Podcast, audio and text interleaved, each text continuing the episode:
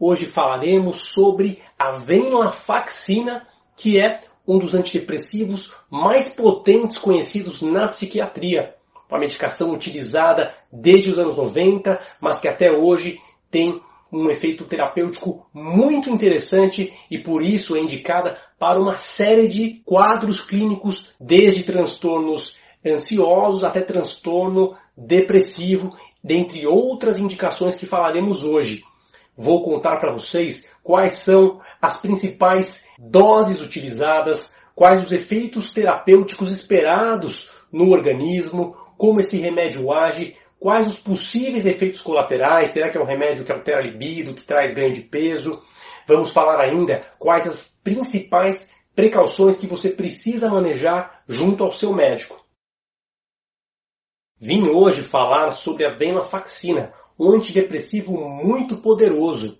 Quero que vocês entendam que é um remédio utilizado num grande número de quadros clínicos na psiquiatria. O primeiro que eu destacaria seria o transtorno depressivo maior, a depressão, e esperamos deste remédio, inclusive em quadros bastante graves, que tem um efeito terapêutico bastante poderoso, podendo elevar o humor, aumentar a disposição, melhorando inclusive os pensamentos negativos e podendo levar a ganhos na concentração e na memória de maneira muito robusta, tratando inclusive quadros depressivos persistentes, como a distimia, depressões crônicas, quadros mais agudos, depressões graves e até mesmo quadros com sintomas psicóticos, muitas vezes tem na venlafaxina uma boa indicação, uma indicação que permite uma resposta muito intensa num grande número de pacientes. É também um antidepressivo com uma ação ansiolítica muito interessante, ou seja, uma capacidade de melhorar quadros ansiosos, como ansiedade generalizada, como ansiedade social, como síndrome do pânico, levando à tranquilidade, levando à redução das preocupações. Os sintomas psíquicos de ansiedade tendem a ceder e, inclusive, os sintomas físicos de ansiedade, como tensão muscular, como taquicardia, como tremores, sudorese, que vemos, por exemplo, na síndrome do pânico e ansiedade generalizada, tendem a melhorar bastante com o uso da venlafaxina, sendo esta uma medicação aprovada para estes quadros. Ainda podemos citar como boas indicações quadros como transtorno obsessivo compulsivo, TOC, podendo melhorar as obsessões e os rituais, até mesmo levando à remissão completa de quadros graves de TOC. Podemos citar ainda os efeitos da venlafaxina em quadros de déficit de atenção e hiperatividade, podendo melhorar este quadro em adultos, levando uma melhora da performance mental, permitindo que seja feito o tratamento, muitas vezes sem o uso dos medicamentos estimulantes, que podem levar a mais efeitos colaterais. Ainda podemos citar o transtorno de estresse pós-traumático e a disforia pré-menstrual, os sintomas de TPM, então podem melhorar bastante com a ação da venlafaxina. Eu destacaria ainda a sua ação sobre a dor, sobre quadros de dores crônicas, como fibromialgia, como enxaqueca, sendo uma opção aos antidepressivos tricíclicos, que embora tenham sim uma potência muito boa, os tricíclicos são remédios que dão mais efeitos colaterais. Então a venlafaxina tem uma potência muito similar aos antidepressivos tricíclicos, porém, em geral, com um perfil de efeitos colaterais muito mais vantajoso. A venlafaxina é um antidepressivo dual. Ela inaugura essa estratégia que é muito utilizada por alguns antidepressivos, de aumentar a ação da serotonina juntamente com a noradrenalina.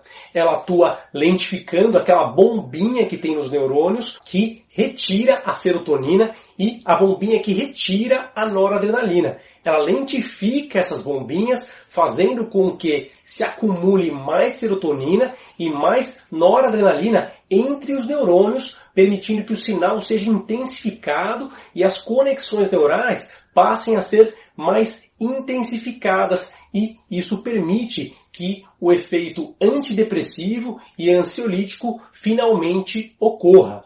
É interessante observar que Diferentemente de outros antidepressivos duais que já têm esse mecanismo intensamente logo nas primeiras doses, a venlafaxina, nas doses mais baixas, nas doses de entrada, tende a ter apenas a predominância de um efeito fortemente serotoninérgico, apenas sobre a serotonina. E isso é uma vantagem no tratamento de quadros de ansiedade, que muitas vezes não toleram a ação sobre a adrenalina no início do tratamento.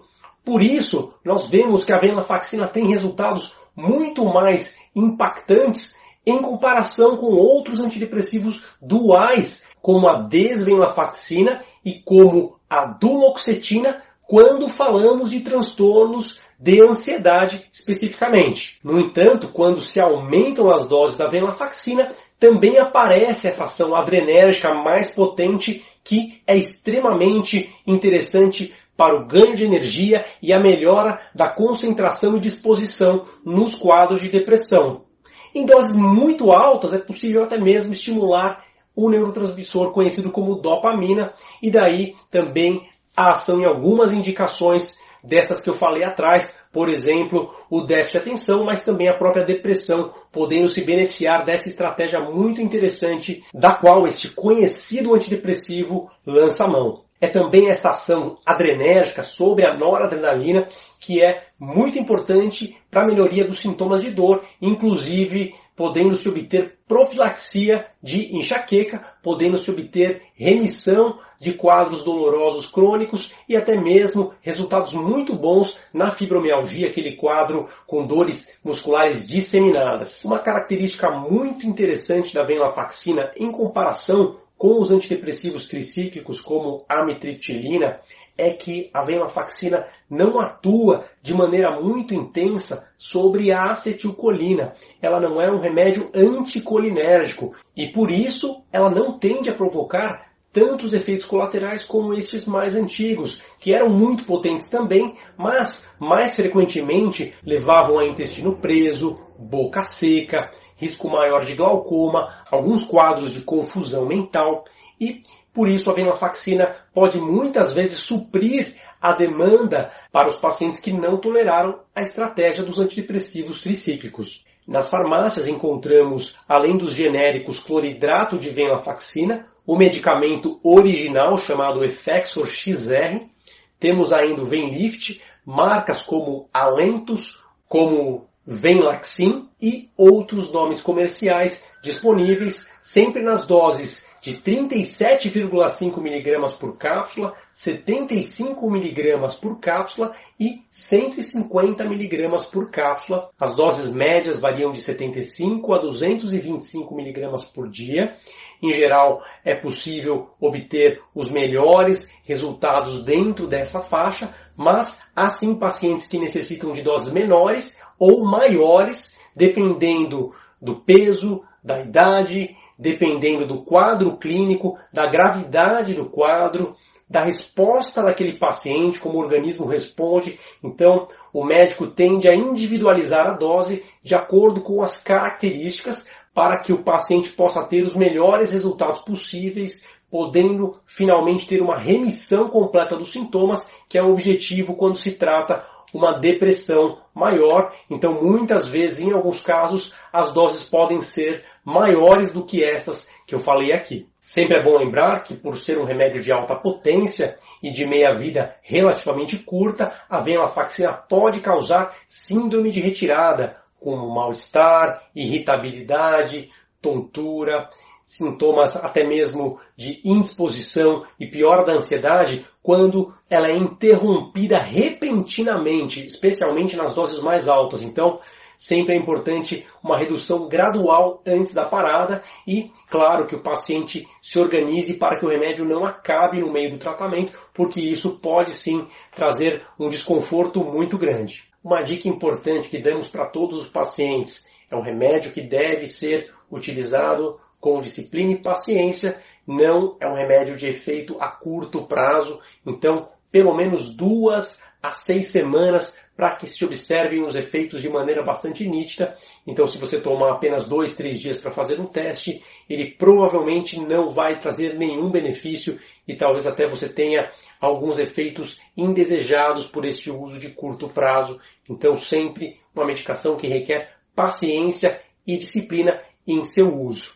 E, claro, sempre buscando a dose ideal, porque subdoses ou doses excessivas podem comprometer o resultado final, por isso faça um acompanhamento rigoroso nesse sentido para que você possa ter o máximo benefício deste tratamento. Em alguns casos, seu médico poderá prescrever este remédio juntamente com outros antidepressivos e outras medicações. A venlafaxina vem sendo muito estudada em combinações, mas evidentemente que somente alguns pacientes selecionados podem fazer o uso deste tipo de estratégia e somente quando é extremamente necessário, quando realmente há uma indicação mandatória para tal. Então, evidentemente que você jamais deve se automedicar, muito menos modificar o tratamento proposto pelo seu médico. Como efeitos colaterais mais frequentes encontrados quando utilizamos a venlafaxina, eu citaria a ocorrência de náuseas, especialmente no início do tratamento, tremores, especialmente com doses mais elevadas. Eu citaria ainda a possível ocorrência de insônia em pacientes mais sensíveis ao efeito adrenérgico, efeitos sobre a função sexual, podendo ocorrer redução da libido em alguns pacientes, retardo ejaculatório e até mesmo anorgasmia, a incapacidade de ter orgasmo, ejaculação e de maneira reversível, podendo uh, ser normalizada essa questão quando o remédio é cessado, é suspenso. É claro que isso acontece em uma pequena parte dos pacientes. Isso não deverá acontecer com todos os pacientes. Inclusive, existem outros efeitos colaterais possíveis, como elevação da pressão arterial. No entanto, não significa que você terá estes efeitos colaterais, mas caso isso ocorra, não deixe de comunicar ao seu médico para que sejam feitos os ajustes necessários. É um remédio que não leva, em geral, a grande aumento do apetite, não tende a levar a aumento de peso, ele é um antidepressivo que tende a ser um pouco mais neutro em relação ao peso, mas é claro, existem as pessoas que conseguem recuperar o peso que perderam durante a depressão, eventualmente algumas pessoas que podem sim ter aumento do apetite e isso gerar um ganho de peso que é indesejado e até mesmo alguns casos que percebem redução do apetite e tendem a perder peso, mas em geral não é um remédio que tem muito poder sobre a mudança de apetite, nem para mais e nem para menos. Então, a gente tende a ver uma boa tolerabilidade em relação a esta medicação em relação à questão do apetite do peso. Como contraindicações importantes, temos o uso de inibidores da MAL, não pode ser utilizado próximo ao uso destes medicamentos, ainda hipersensibilidade ao princípio ativo, contraindica o uso. A gente sempre recomenda monitorar a pressão arterial em todos os pacientes, mas especialmente em cardiopatas, pessoas que têm hipertensão de difícil controle e pacientes idosos, é importante redobrar o cuidado. Em pacientes que tendam a ter alteração gastrointestinal, intestino preso, por exemplo, embora não seja muito frequente, a tendência é obter melhores resultados com maior hidratação e maior ingesta de fibras. Então, sempre é importante cuidados de boa dieta enquanto se faz um tratamento antidepressivo como este. Não é um remédio recomendado durante a gravidez, é uma medicação que pode estar associada a malformações e até mesmo abortamento no primeiro trimestre. Então, não é recomendado o uso, exceto em situações uh, realmente extremas em que os benefícios sejam mais importantes do que os riscos, então é considerado um remédio categoria C pelo FDA na gestação.